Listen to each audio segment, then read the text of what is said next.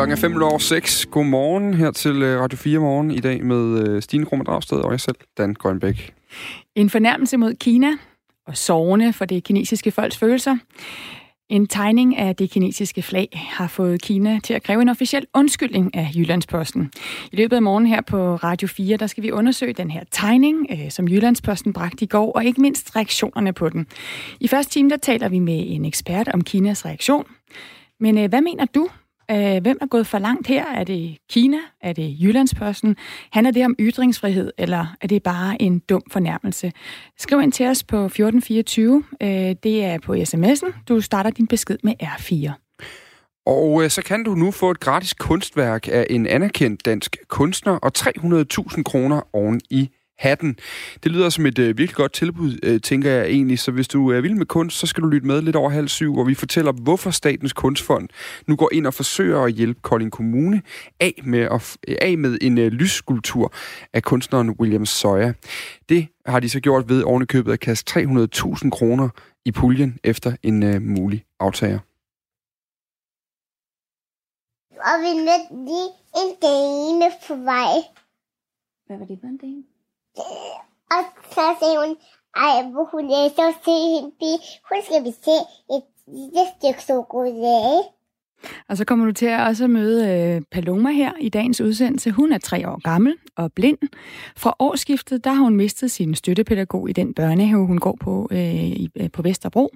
Øh, Københavns Kommune de har indført nye regler for øh, støtte til handicappede børn som Paloma, øh, Paloma, og det er en plan, som indeholder besparelser på 11,2 millioner kroner.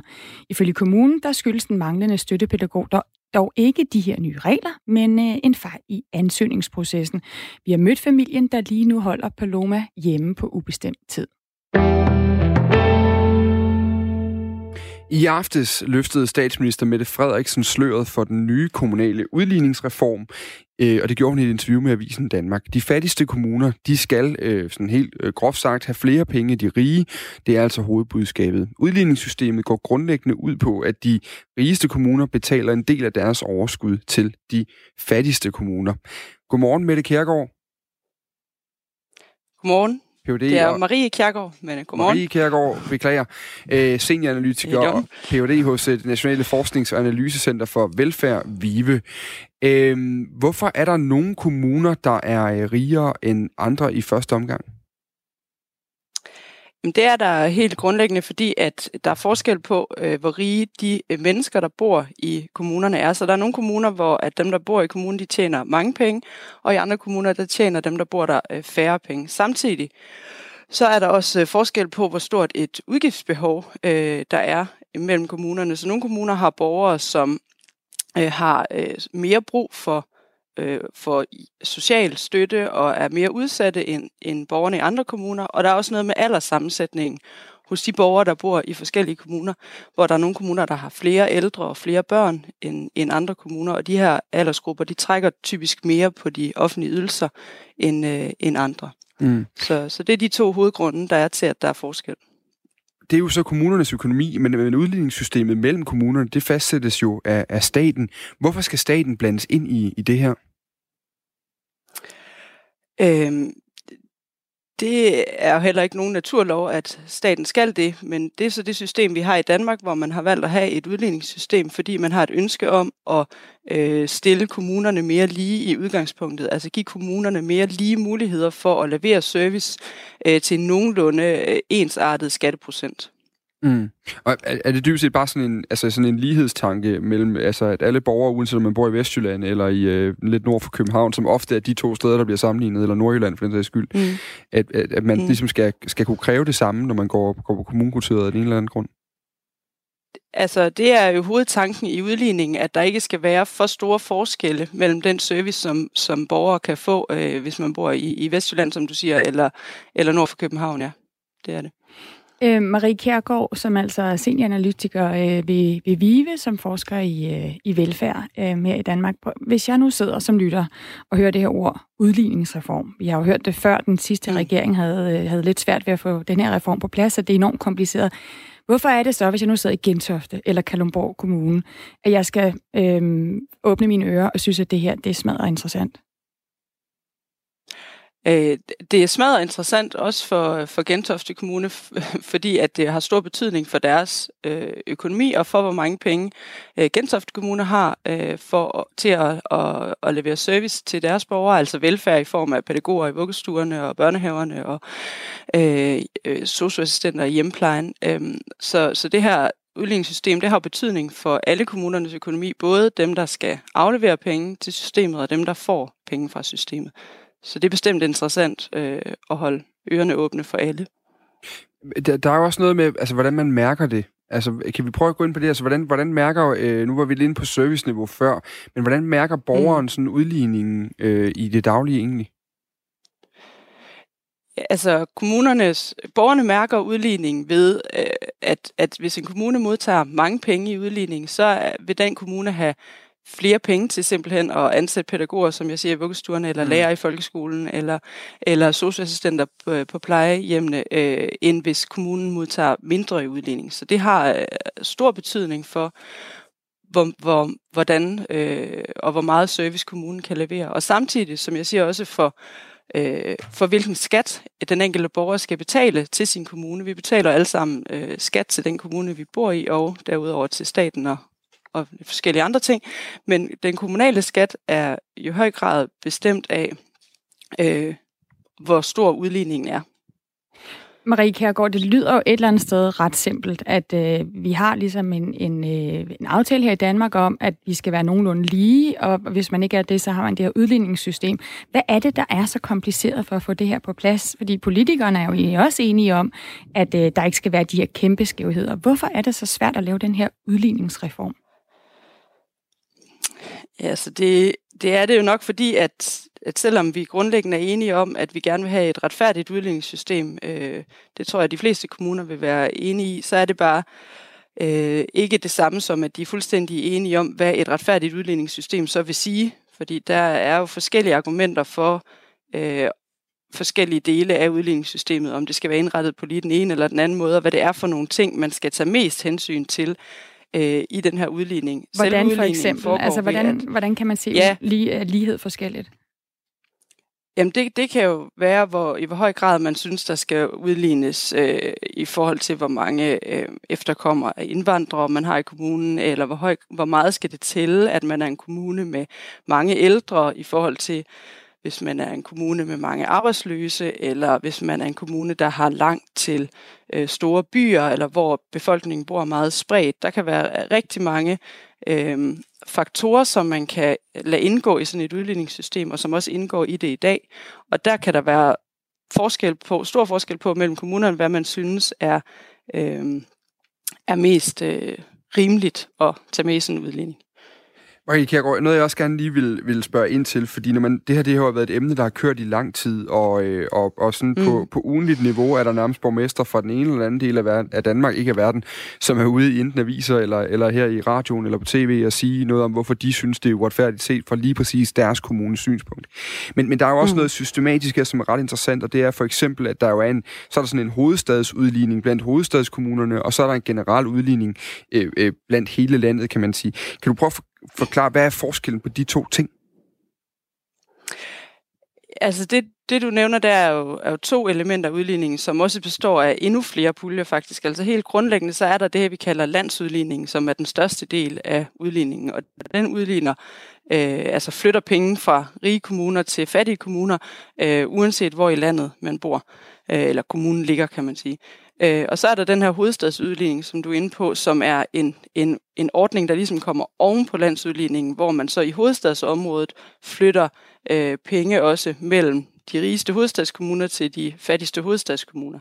Men herudover, udover de to ting, så er der jo en forskellige andre dele af udligningssystemet. Der er en, en vis udligning af selskabsskat, altså virksomhedernes øh, skattebetaling. Mm. Der bliver også udlignet noget. Og der er også nogle andre puljer øh, til særligt vanskeligt stillede kommuner, øh, som, som også indgår i udligningssystemet. Så det samlede udligningssystem er øh, sådan et samsurium af forskellige øh, ordninger til at flytte penge mellem kommuner. Vi må se, hvordan det øh, spiller af det her. Det skal i hvert fald reformeres og kigges på nu. At den nye regering har de bebudet, altså Mette Frederiksen gjorde i et interview i går. Tak fordi du var med, øh, Mette Kærgaard. Eller Marie Kjærgaard, undskyld igen. Det var så lidt. Marie, ja, Ja. ja. det var jo Ph.D. og senioranalytiker ved det Nationale Forsknings- og Analysecenter for Velfærd, som også kaldes VIVE. Dan, nu skal vi til en erhvervshistorie, som øh, faktisk øh, handler om øh, levende mennesker og døde dyr. Mm. Øh, det er den østjyske virksomhed Dansk Dyrekremering, som øh, for nylig blev solgt til øh, den internationale veterinærkoncern Anicura AB for et tocifret million, millionbeløb. Altså vi har et lille dansk firma, som er startet af et ægtepar, som nu bliver solgt til et internationalt firma. Det hele går ud på, at man kremerer kæledyr. Ja. Da firmaet i Hedensted, som vi taler om her, blev grundlagt for 14 år siden, der var det langt fra normalt at få øh, brændt sit kæledyr. Men i dag der er der altså en øh, jævn trafik af døde heste, katte og hunde, som kommer ind ad porten i plastikposer. Kasper Harbo, vores kollega, han har fulgt dem det sidste stykke, og måske skal vi advare om, at det godt kan blive en lille smule nærgående at høre på. Ja, men de er døde alle sammen. Vi står og kigger ud over kunderne, havde han sagt. Altså de dyr, som skal betjenes. Der er to store haller her. Den ved siden af, det er der, hvor der er en larm fra i øjeblikket. Det er derinde, øh, de to store ovne står. Det her rum, som er øh, ankomsthal, der fornemmer man en lugt fra ovnene derinde ved siden af. Øh, måske som hvis man har haft en gryde til at stå for længe på komfuret. Altså en, noget organisk, som er brændt. Det er jo det, det hele går ud på. Stedet her er befolket af to mand, Gert Lending Nielsen og så øh, Bjarne Jacobsen, som, som øh, er de to mænd, der, der sørger for at følge de her dyr det sidste stykke vej. Vi har kigget på en, en hund, helt fredelig. Ser ud som om den sover. Er de alle sammen i så fin stand, når de kommer ind? Den lige vi så, som du snakker om her, det er en, der er indleveret af en uh, privat. Dem, der kommer fra dyrlægen, de er i uh, plastikposer. Den er ikke gennemsigtig, så vi, vi ser ikke dyret. Det kan godt være, det er et upassende spørgsmål, men kan man komme når som helst med en pose til dig og sige, der er noget her i, som du skal brænde? Altså hvis nu jeg kom med en pose med 75 kilo, og jeg hævdede, det var en hest, vil du så tjekke det? Det ville jeg jo nok gøre i det tilfælde der, men altså ellers normalt, så kigger vi aldrig i poserne. Det gør vi ikke. Må jeg se dig brænde en? En pose? Eller et dyr? Ja, ja, det må du i hvert fald. Det må du. Så det kan vi gå ind og kigge her. Ja.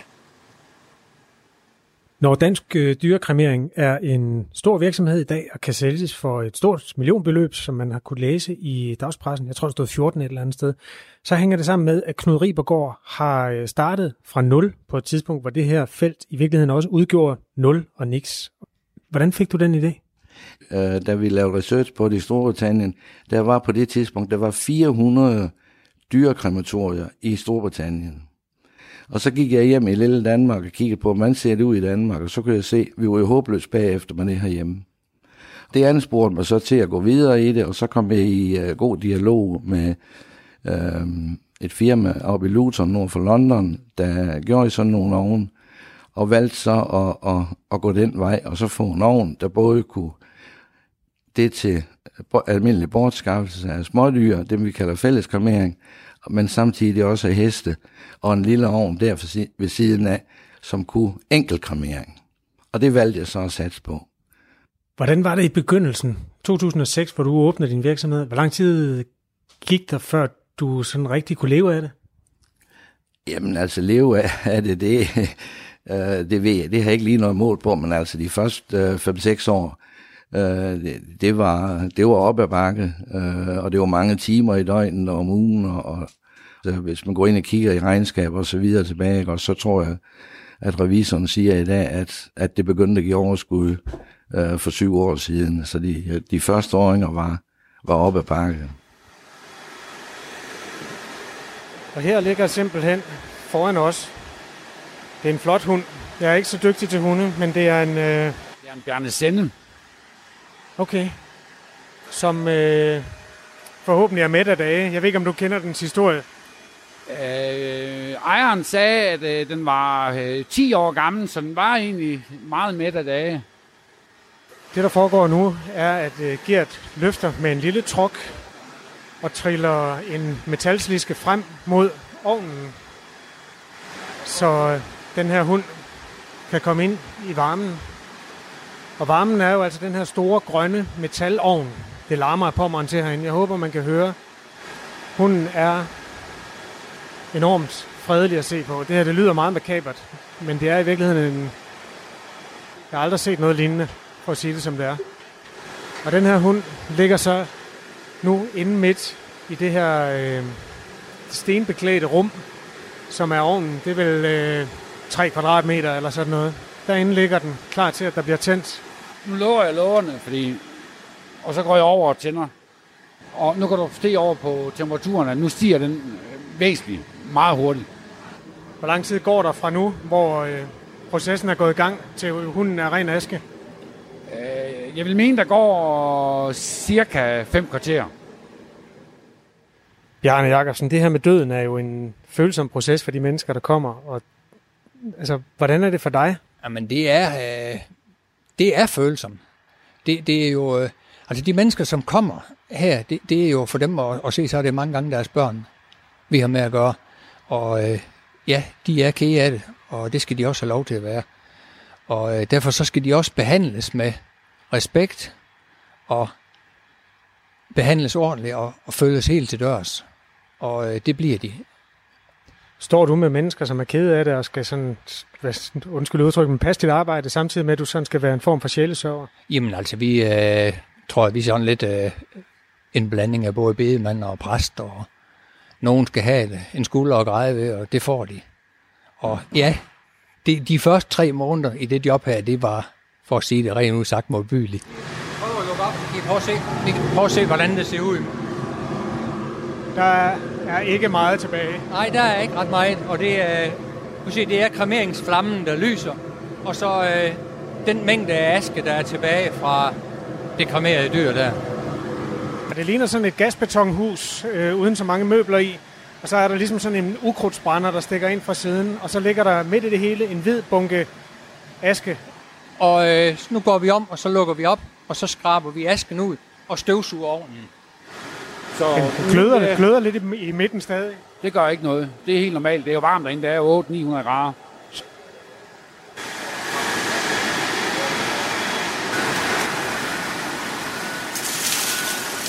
Og nu bliver asken suget ud, så man er sikker på at få det hele med. Og man er også sikker på, at det ikke bliver blandet sammen med andre kæledyr.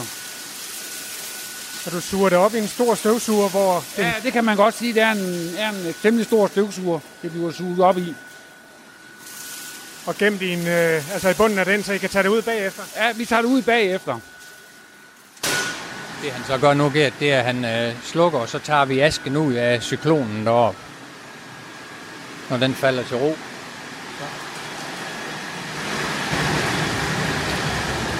Det er så, hvad der er tilbage? Det er der, der er tilbage af den, vi lige har taget ud af ovnen, ja. Så den skal vi over og have igennem øh, knuseren. Du godeste, den skal udsættes for endnu mere? Ja, den skal knuses endnu mere end det her, ja. Og det er simpelthen for, at, øh, at man ikke kan identificere noget som helst øh, knogle, at øh, det er fra et lårben, og det er en, et kæbestykke eller noget. Det skal knuses, så det er, hvad skal man sige, ukendeligt. Og vi står foran det, der vil bedst kan betegnes som en knoglemakulator. Simpelthen ja, en maskine. en stor makulator, altså simpelthen til øh, knogler. Jamen, øh, det tog jo ikke mange sekunder. Nej, det tog ikke lang tid. Så... Og nu er det meget findelt, øh, det vi har kigget på. Det ligner, undskyld hvis den her sammenligning, den er ikke er så smagfuld, men det ligner sådan de, de der typer salt, som bliver solgt blandt andet i lufthavnene til, til store formuer. Altså sådan gråt, sort, hvidt, krystalagtigt blandet sammen. Det er, hvad der er tilbage af et levende væsen. Ja, det er det. Det er i struktur, som vi plejer at forklare det. Det er fra omkring mel og så op til riskorn. Det er den størrelse, der er tilbage, når det bliver pakket i urnerne. Og der har jeg lagt mærke til, at der er også sådan designmæssigt blevet arbejdet noget med det. Der er både den glaserede øh, urneversion, der er den mere rå, der er forskellige farver og sådan noget. Er der, er der nogle tendenser? Er der noget, der, der er så meget op i tiden i forhold til farvevalg? Altså den, øh, vi kalder den, den øh, øh, brændt hvide, det, det er en urne, altså hvor man kan sige øh, lidt sammenlignet med en hvid urtepot i struktur, men altså urneformen. Den hvide, og så den øh, glaserede hvide, og den glaserede sort. de øh, er mest brugt.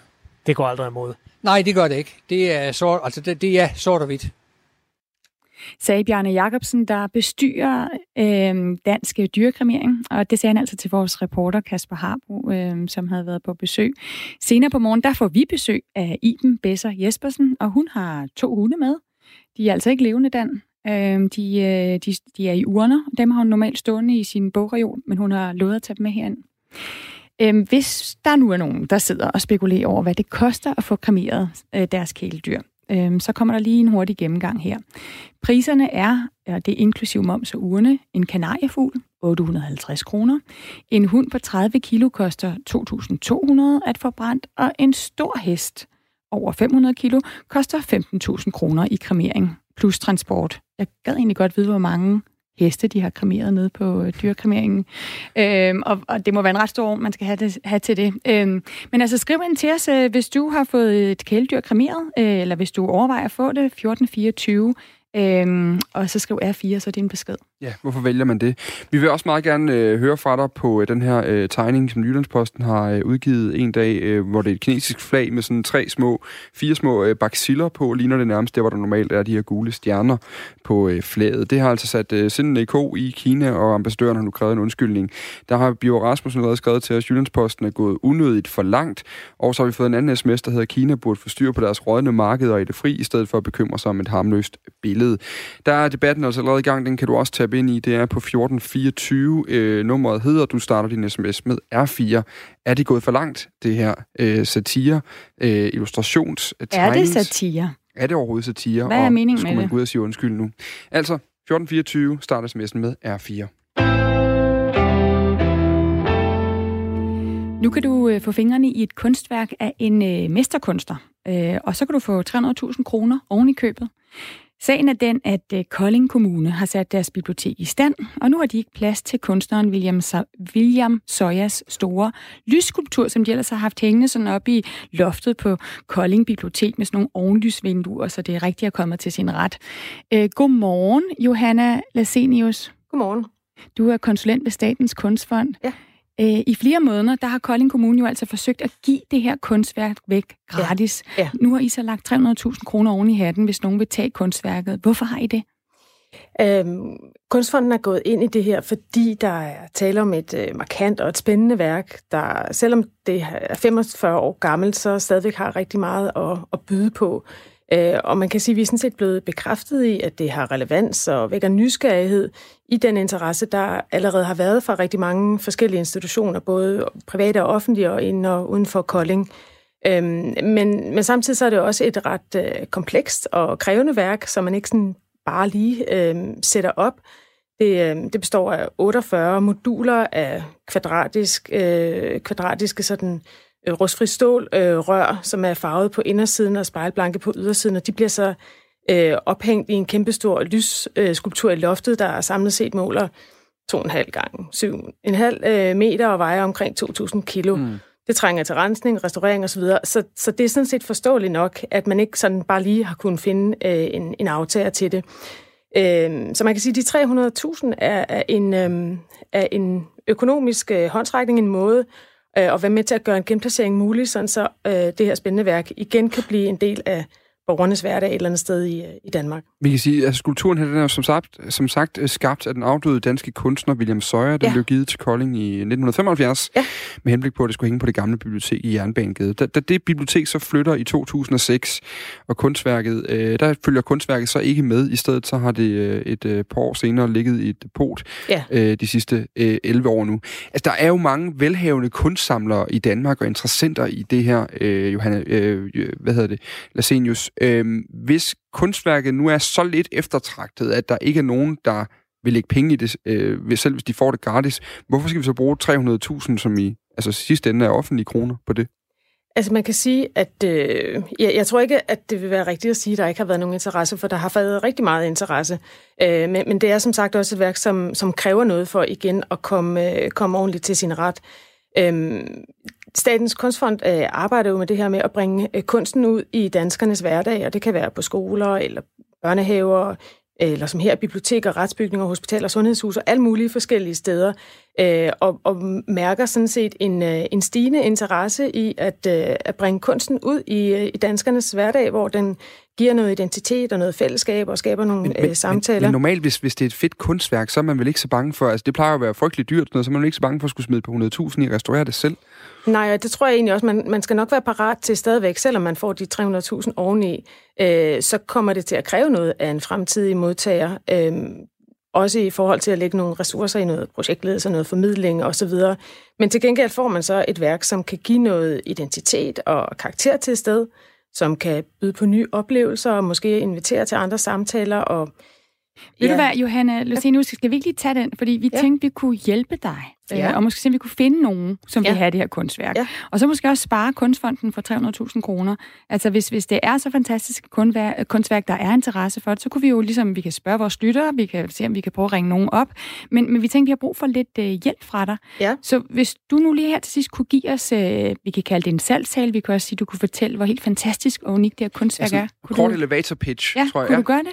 Øh, jamen, jeg kan da prøve. Altså, ja. jeg vil sige, at man, øh, med det her værk, så får man som sagt et, et værk, der kan give både noget identitet og karakter til et sted. Øh, man kan få et værk, der måske både øh, bogstaveligt og konkret kan få folk til at løfte blikket. Der er tale om næsten øh, 20 kvadratmeter stort kunstværk i loftet med lys og farver og former og, øh, og spejlinger. Øh, og så er William Sawyer på mange måder en øh, super spændende og banebrydende kunstner. Han var fascineret af den teknologiske udvikling og, og hvad hedder det, arbejdede sådan set med eksperimenterende lyd og lys og computer og interaktiv kunst allerede i 60'erne og 70'erne, så, så han var helt klart en, øh, en pioner, ikke kun i dansk sammenhæng, men også øh, internationalt øh, set. Så øh, jeg vil sige, de 300.000 følger stadigvæk øh, med kunstværket, men, øh, men man skal også være parat til at, øh, at gå ombord i det, og det øh, er sådan set stadigvæk inden for Statens Kunstfonds formål netop det her med at bringe kunsten ud i danskernes, øh, danskernes hverdag. Sådan lød det. Det var et bud fra Johanna Lasenius, hvorfor at, at du øh, skulle være interesseret i eventuelt at overtage det her fantastiske kunstværk. Øh, altså Johanna Lasenius, konsulent ved Statens Kunstfond. Ansøgningsfristen er den 3. marts, men vi vil gerne høre fra dig her. 1424 ja, øh, R4, hvis du vil skrive en besked. Ja, hvis du står med et kæmpe loft, der godt kunne trænge ja. til et eller andet øh, lidt spændende at kigge på. Ja. Det vil vi gerne høre. Lige nu vil vi gerne høre en omgang nyheder. Det er fra Henrik Møring. Klokken den er godt og vel halv syv.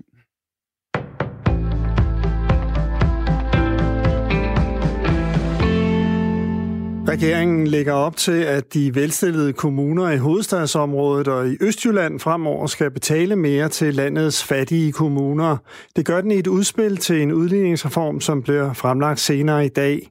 Statsminister Mette Frederiksen siger til Avisen Danmark, vi kommer til at udligne mere, og bevægelsen er, at det bliver fra øst mod vest. Statsministeren vil ikke sætte navn på de enkelte kommuner, men 60 kommer til at modtage penge, og 38 kommer til at betale. Først når udspillet bliver endeligt fremlagt, får kommunerne at vide, om de hører til den ene eller anden kategori. Men to af kommunerne placerer Mette Frederiksen dog allerede nu. Gentofte kommer til at afgive flest penge, mens Kalumborg kommer til at score den største gevinst. Målet for regeringen er at få især Venstre med i en aftale hen over midten. Det vurderer Thomas Funding, som er politisk redaktør for Avisen Danmark de store streger bliver slået af, af, af Venstre og Socialdemokratiet, og jeg tror også, de to partier i sidste ende er, er klar til at bære det igennem alene, hvis, hvis det er det, der skal til. Men de vil gerne polstres lidt politisk ved også at have, have, have nogle af de mindre øh, partier med, også for at sikre en eller anden form for stabilitet omkring øh, aftalen. Det faldt ikke i god jord hos kineserne, da Jyllandsposten i mandags bragte en tegning af det røde kinesiske flag, hvor de traditionelle gule stjerner var erstattet af illustrationer af coronavirus. Men det var over grænsen, da den kinesiske ambassade i Danmark i går forlangte en undskyldning fra avisen. Sådan lyder det samstemmende i dagens ledere i aviserne. Man skal være født i et statskontrolleret censurregime, hvis man i ramme af alvor tror, at man kan fratage en dansk avis retten til at bringe en satiretegning, skriver politikens lederskribent. Avisen har Jyllandspostens tegning på dagens forside for at slå et slag for den frie presse, selvom avisen ikke synes, at viruset er et velvalgt forlæg for en satiretegning. Også Kristelig Dagblads lederskribent understreger, at tegningen ikke er specielt taktfuld, men heller ikke her er der opbakning til, at Kina skal have en undskyldning.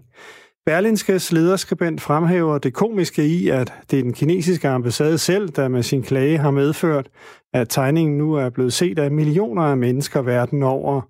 Jyllandsposten skriver selv på lederplads, at tegningen ikke havde til hensigt at fornærme nogen, men derimod skulle fungere som en beskrivelse af en aktuel sag. Australske forskere kan være et skridt nærmere en vaccine mod det dødelige coronavirus. Et hold forskere har nemlig for første gang dyrket en udgave af viruset i et laboratorium uden for Kina med succes. Det oplyser et institut i Melbourne. Instituttets forskere har dyrket viruset ud fra en inficeret patientprøve. Det dyrkede virus skal hjælpe med at bestemme sygdommens præcise diagnose og hjælpe med at vurdere effektiviteten af forsøgsvacciner. Det dødbringende udbrud, der frem til i dag har kostet mindst 132 mennesker livet, opstod i den kinesiske by Wuhan i midten af december. Det er et betydeligt gennembrud, at det nu er lykkedes at dyrke viruset.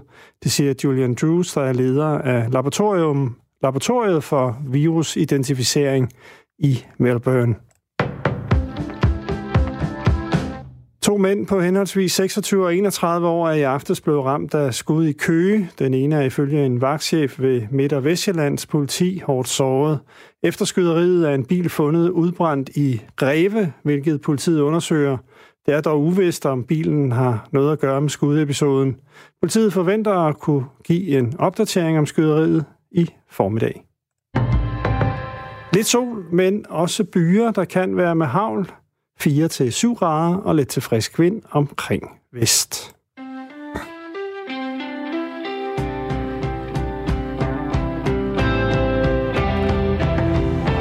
Da jeg først skulle beskrive det her, den her tegning, øh, som Jyllandsposten har lavet af det kinesiske flag, altså øh, i sådan en satireudgave, der beskrev det som om, at det lignede sådan nogle små baciller, der var på. Ja, altså, altså de der, som ligesom har erstattet de gyldne stjerner, de fem gyldne stjerner, som man normalt har på det kinesiske flag. Ja, og der er en, der skriver ind til os, at nu det er vira og ikke baciller eller bakterier. Kæmpe forskel. Det er jo fuldstændig enig i. Men hvis jeg nu siger til dig, Stine, hvordan ser en virus ud? Ja, så er der ikke et billede, der lige popper op. Det var der i hvert fald ikke mit. Så bare lige for at, øh, sådan grafisk tror jeg, at baciller er et bedre ord, men det er selvfølgelig henvist til coronavirusen, som i øjeblikket tales om i, øh, i hele verden. Det var bare lige en hurtig lukker der. Øh, 1424 hedder sms'en. Vi vil altså gerne høre din holdning til den her øh, satiretegning som politik, eller som Jyllandsposten har bragt, øh, og som den kinesiske ambassadør er blevet øh, rigtig gal over og har forlangt en undskyldning for. Og politikken har også bragt nu alle mulige andre viser. På forsiden øh, af det. Ja, Ja. Hele verden. Nå, øhm, den treårige Paloma, som vi skal øh, møde lige om lidt, hun er blind. Indtil årsskiftet havde hun en øh, støttepædagog med sig, når hun gik i børnehave på Vesterbro i København. Men fra 1. januar mistede Paloma sin støttepædagog, og forældrene oplevede, at Paloma sad alene på gulvet, når de kom for at hente hende i institutionen. Hun kan ikke selv skabe kontakt til de andre børn, og hun kan ikke selv finde på toilettet, for eksempel. Københavns Kommune har fra 1. januar indført nye regler for at, øh, for at støtte øh, til handicappede børn. Og med de regler, der følger der en årlig besparelse på 11,2 millioner kroner på området. Ifølge børne- og ungeforvaltningen i Københavns Kommune, så skyldes den manglende støttepædagog dog ikke de her nye regler, men at Palomas børnehave ikke har fået søgt om støtte i tide. Det er ikke den oplevelse, forældrene har. Nu holder de deres datter hjemme i lejligheden på Vesterbro, og vores øh, reporter Peter Sindbæk har besøgt familien. Paloma hører en historie. Ikke? Hvad hører du for en historie? Eksperimentariet. Har du været derhenne? Ja, det har jeg. Hvad var der? Lige, og, og vi mødte lige en dame på vej. Hvad var det for en dame? Og så sagde hun, ej, hvor hun er så se hende. Hun skal vi se et lille stykke chokolade. Nå. Fordi du var så sød? Ja. Nå. Smagte det godt? Mm, jeg fik et stykke chokolade. Rikke Hubert og Daniel Tokhild sidder begge to i sengen i den rummelige lejlighed, der ligger midt på Vesterbro i København. Imellem dem ligger deres treårige datter, Paloma. Hun pludrer, leger og fortæller, som en hver treårig ville gøre det. Savner hun at være institut? Jeg fik et chokolade. Ja, hun spørger sådan næsten hver dag, sådan, hvad skal vi i dag? Så er det sådan, Nå, i dag, der skal vi på legepladsen. Nå, okay, hun accepterer det egentlig. Hun ved ikke helt, hvad der foregår. Mm. Hun er ikke sådan, så bevidst om det endnu. Nu kører vi med bus. Paloma, hun ser jo med, kan du huske, hvad, vi, hvad du ser med? Fingrene. Ja, det er rigtigt. Hvor er de henne? De er. Ja, Nu kører jeg i bus. Bygningsfejl øjet er ligesom ikke blevet lavet sådan færdigt. Derfor de hedder sådan små øjne. De vokser ikke. Men hun virker jo til at være frisk og øh, glad. Og... Det er hun i hvert fald. Hun er meget skarp. Meget klog lille pige, ikke? Den kører hurtigt nok deroppe. det, virker, det virker i hvert fald sådan. Og sprogligt er man jo bare meget fremme. Det er den største sans, og den hun Mor, kan jeg godt håbe? kan lide at hoppe. Ja. Må vi prøve at se, Ja. om hun kan? Paloma har en dukke, der hedder Lea. Det starter jo allerede, inden hun begynder i institution. Vi skal rundt, ligesom alle andre forældre, og finde en institution her. Og øh, de første tre, vi besøger, de øh, siger faktisk nej tak til at tage hende ind. Fordi at de godt ved, at øh, der følger ikke særlig mange ressourcer med. Og det er lidt en kamp med kommunen om at få de ressourcer, der kræver at tage et blindt barn ind. Øhm, så det er jo selvfølgelig et kæmpe chok som forældre, at det er et problem. Det er det, der er helt først var et problem, ikke? Overhovedet at finde en institution til hende, så derfor har vi... Mor, jeg bliver mere dyrkig. Ja, men prøv at mærke nede i skålen. Der er ikke flere. Men mor, hvad med os så kan jeg købe noget mere? God idé. God idé. Det er nemlig lige det, vi skal. Så går vi over i superbrusen bagefter, ikke? Nu snakker vi lige lidt voksensnak. Man må gerne gå ind på sit værelse.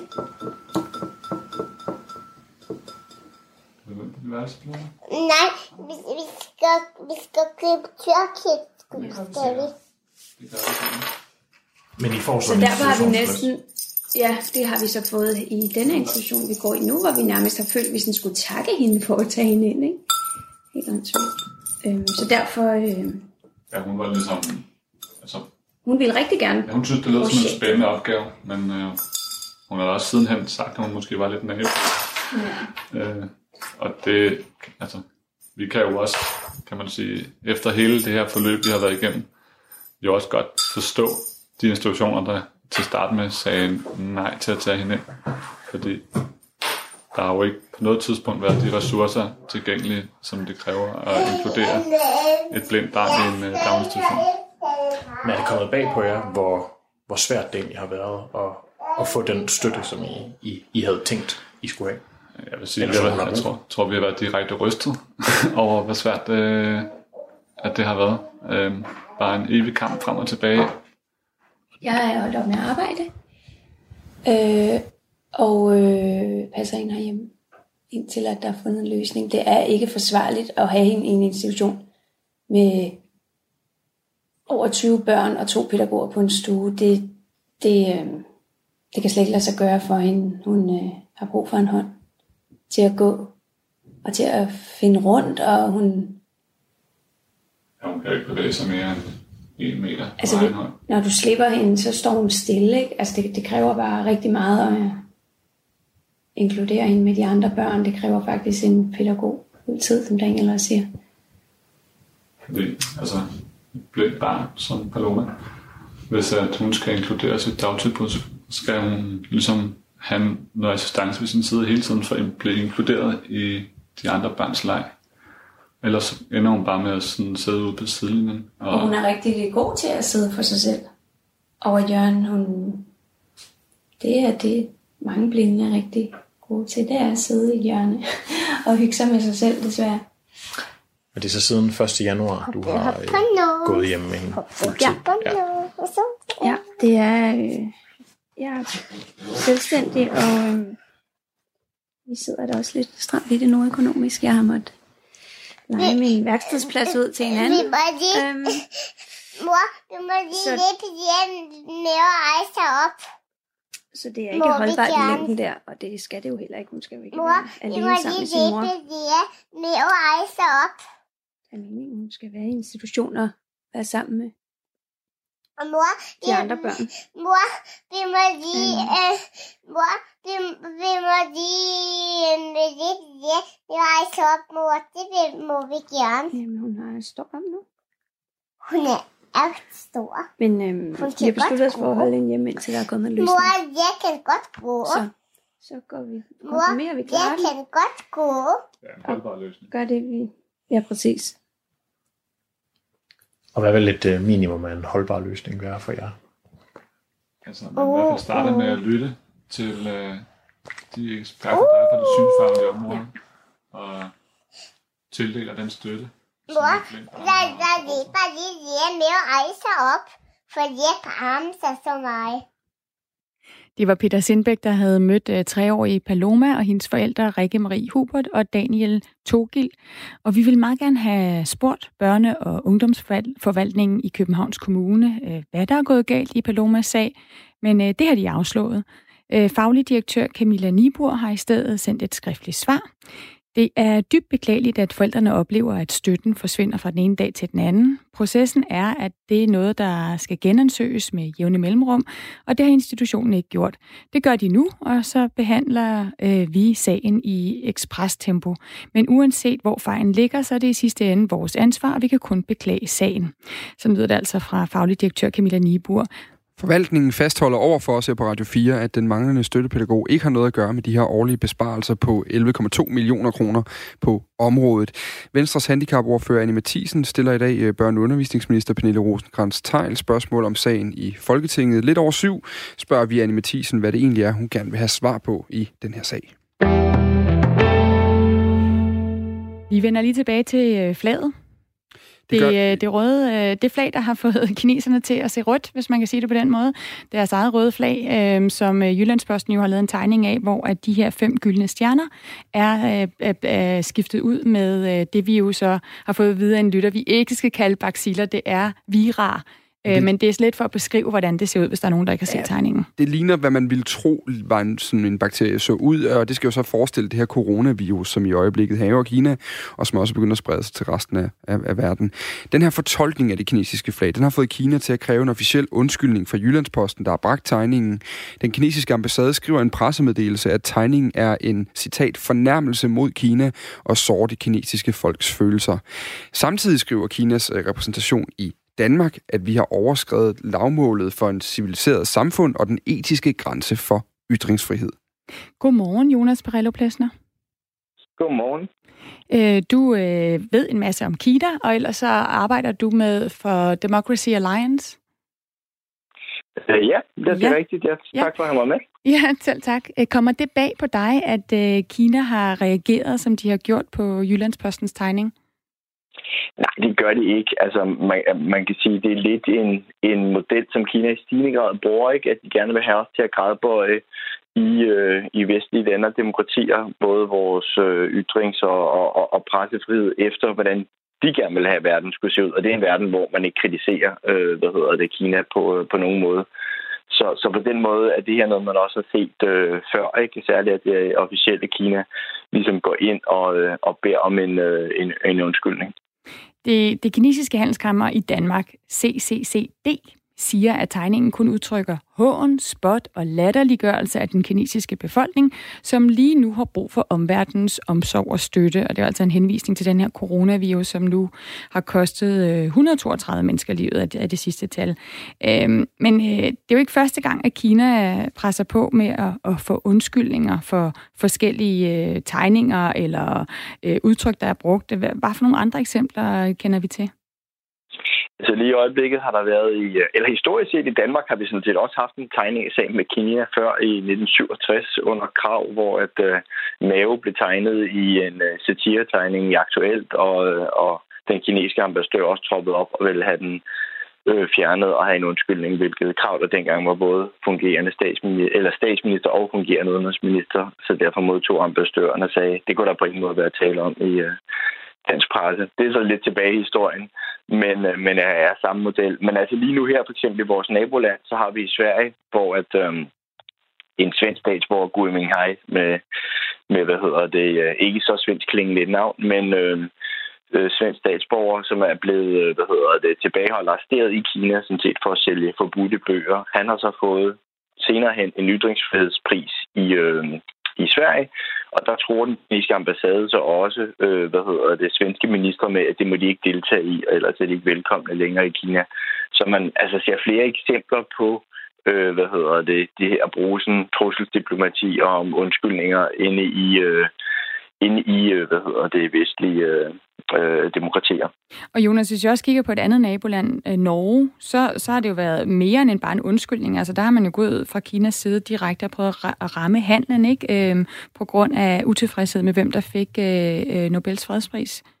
Er det rigtigt? Jo, det er rigtigt. Jo, det er rigtigt. Tilbage i 2010, Liu Xiaobo, som er, øh, hvad hedder det, eller var død nu, kinesisk, de fik jo Nobels øh, øh, prisen, ikke? og måtte ikke op og deltage i, så det var en tom stol, der var deroppe. Og Kina hang sådan også i Norge, øh, hele landet, for den her Nobelprisbeslutning ud til tørre, og brugte også en, en række som du nævner, økonomiske sanktioner også, og prøve at begrænse lakseeksport og, og på anden måde ligesom ramme, øh, hvad hedder det, Norge, ikke? som del af at, at få en eller anden art øh, officiel øh, undskyldning. Det fik de aldrig helt, men de fik noget sådan i, i den retning af en officiel øh, udtalelse, som, øh, som øh, hvad hedder det, kineserne ligesom brugte til, at de havde fået ret. Mm. Vi taler med Jonas Parello Plesner, som er Kina-ekspert og også direktør i Alliance of Democracies Foundation. Øhm, og, øh, og Jonas, vi har jo ikke en masse laks, vi sælger til Kina. Øh, vi har andre ting, vi sælger til Kina. Og så har vi jo en ting, hvor vi, hvor vi måske lidt er bekymrede. Og det er det der med vores pandager, som jo kun er til låns. Og som Kina jo kan forlange at få hjem igen, hvis de vil. Øh, er, er vores pandaer i fare for at, at blive kaldt hjem? Det tror, det tror jeg måske ikke lige på, på, på denne her kineser, men det er klart, at hele modellen omkring øh, pandaerne illustrerer også noget mange godt nogle ting ved moderne kinesisk diplomati. Netop det, som du beskriver dem som låne eller leasing pandaer, ikke? at de er på sådan en model, hvor de kan blive trukket tilbage, hvilket jo betyder, at, at politiske ting kan spille med ind, ikke? Og, og de potentielt også er lidt sådan et hold kæft bold, ikke? til at sige, at vi bare overvejer det, som den her konvention, vi, vi har nu, ikke? Og bliver de nu trukket tilbage, ikke? Altså, dermed er det jo en, en, kan man sige, kan det bruges som en brik i sådan et øh, trusselsdiplomati. Uh, tror du, at der er en fare for, at uh, pandaerne bliver trukket hjem nu? Nej, det tror jeg egentlig ikke. Uh, ikke via det her. Altså, jeg ved ikke, om de... Også fordi uh, Danmark har den historik på, og statsministeren har været så ud så klart omkring, at man ikke kan undskylde på vegne af aviser, ikke? som mm. for Rasmussen også var det i 2006 under øh, den tidligere tegningesag og, og krav, som jeg nævnte tilbage i 67, også en tegningesag med, med, med kineserne. Så jeg tror godt, de er klar over, at, altså, at her kommer der ikke så meget øh, hvad hedder det, ud af, øh, ud af det. Jeg synes heller ikke, vi har hørt, altså udover kinesiske netcitizen, som også har øh, øh, udtrykt deres harme over Danmark på nettet, så synes jeg heller ikke, ambassaden har heller ikke sidenhen øh, den første meddelelse i går ligesom været så aktiv. Så, så lad os måske se, om det ikke den her, i den her omgang dør hen. Vi får lov til at beholde pandaerne lidt endnu, og det forlyder jo, at de, hvis det er nok, at skal, måske skal i gang med at parre sig. De er på vej ind i paringstiden ja. i øjeblikket, har Bengt Holst øh, sagt i dagens udgave ja. af Jyllandsposten. Så det er jo lidt spændende. Der kunne komme en ny lille pandaunge. Det er der sikkert mange danskere, der gerne vil se. Og det er vist noget, men den har vi heller ikke ligesom krav på. Den skal faktisk leveres tilbage til Kina. Øh, tak, øh, Jonas Barello Plesner, for øh, at fortælle os om, øh, hvordan det er, Kina prøver at, at øh, presse øh, undskyldninger ud af, af forskellige grunde, øh, både her i Danmark og, og i, i Norden. Altså direktør for øh, Tænketanken Alliance of Democracies Foundation. Og øh, så kan vi sige, der har allerede været nogle øh, politiske reaktioner herhjemme jo. Altså udenrigsminister Jeppe Kofod, han har afvist at udtale sig direkte om tegningen. Han siger dog, det er kendt via ytringsfrihed, det er også klart for kineserne. Øh, det samme har ligesom lyttet fra statsminister Mette Frederiksen, som, øh, som citeres for at sige, at vi har en meget, meget stærk tradition øh, i Danmark, ikke alene for ytringsfrihed, men også for satiretegning, og den kommer vi også til at have i fremtiden. Søren Pape Poulsen fra Konservativ mener ikke, Kina har krav på en undskyldning. Pia Olsen Dyr skriver øh, fingrene væk fra den frie presse. Øh, og øh, Sofie Sofie Løde skriver, at ytringsfrihed kan ikke gradbøjes i Danmark. Der har vi pressefrihed, og aviserne har ikke bare ret til at skrive, hvad de vil, men også at tegne, hvad de vil. På den anden side af klokken øh, 7 og nogle nyheder, der taler vi med Jakob Nybro, blandt andet, som er øh, chefredaktør på øh, Jyllandsposten, om den her øh, tegning. Og så vil sige, det opslag, hvor den lå, tegningen har altså på nuværende tidspunkt mere end 2.200 kommentarer inde på Facebook. I aftes øh, løftede statsminister Mette Frederiksen sløret for den nye kommunale udligningsreform, øhm, og det gjorde hun i et interview med Avisen Danmark. De, øh, de rige kommuner de skal give flere penge til de fattige, det er budskabet. Statsministeren vil ikke sætte navn på de enkelte kommuner, men øh, 60 kommer til at modtage penge, og 38 kommuner kommer til at betale. Hun vil dog alligevel gerne nævne to kommuner. Gentofte kommer til at afgive flest penge, mens Kalumborg kommer til at score den største gevinst. Og det kan vi så meget passende få en øh, reaktion på fra en af de implicerede parter nu. Godmorgen til dig, Martin Dam. Vi har Martin Dam, men kan høre Godmorgen. Ja, der er en lille forsinkelse på linjen, så vi må lige være, være gode ved hinanden her nu.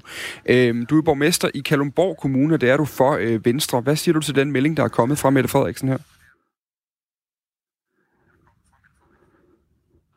Jo, den hilser vi da rigtig velkommen. Øh, sidst der skulle laves en øh, udligningsreform, der stod vi også til at være en af dem, der ville modtage flest penge. Så det ser ud som om, at man har regnet lidt på samme måde som, som tidligere, øh, og det ser vi selvfølgelig frem til med tilfredshed.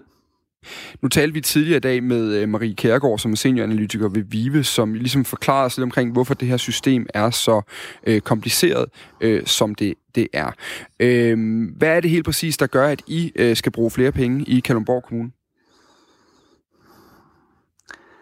Altså det skal, det skal vi i den forstand, at, at hvis man vil have det, der er formålet med hele uddelingssystemet, nemlig at man i hele landet for nogenlunde den samme skatteprocent kan få nogenlunde øh, samme offentlige service, så er, er det meget skævt i dag. Altså en række kommuner har ikke de samme muligheder, øh, og det gør som blandt andet gældende i, i Vest- og Sydsjælland. Øh, og, og det er derfor, at, at når man regner frem til de her indikatorer, øh, at hvis de skal passe til nogenlunde til de udgifter, man har, så skal der flyttes nogle penge.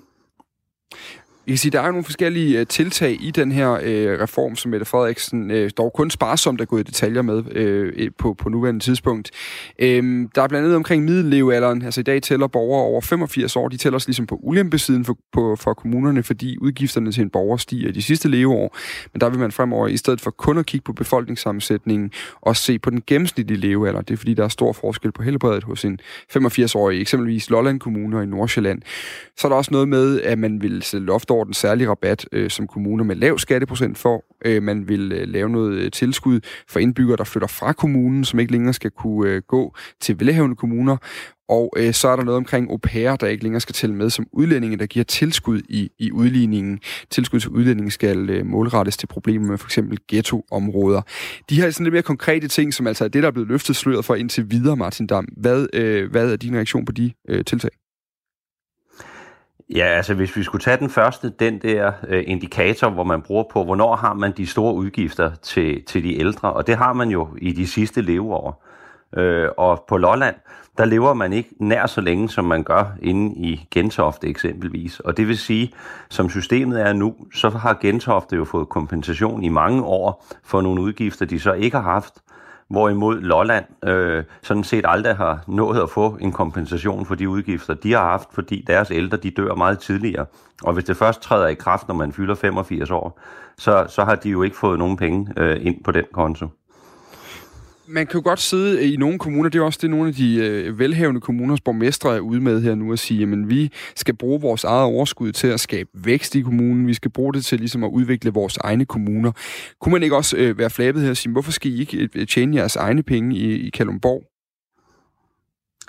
Det, det kunne man sagtens, øh, men så skulle man jo leve i, i et helt andet Danmark, hvor de velhavende, de har klumpet sig sammen, og de vil så kunne få en meget lav skat, fordi de tjener rigtig mange penge.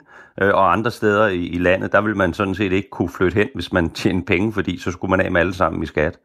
Øh, og, og det er vel ikke det Danmark, øh, vi normalt øh, plejer at have.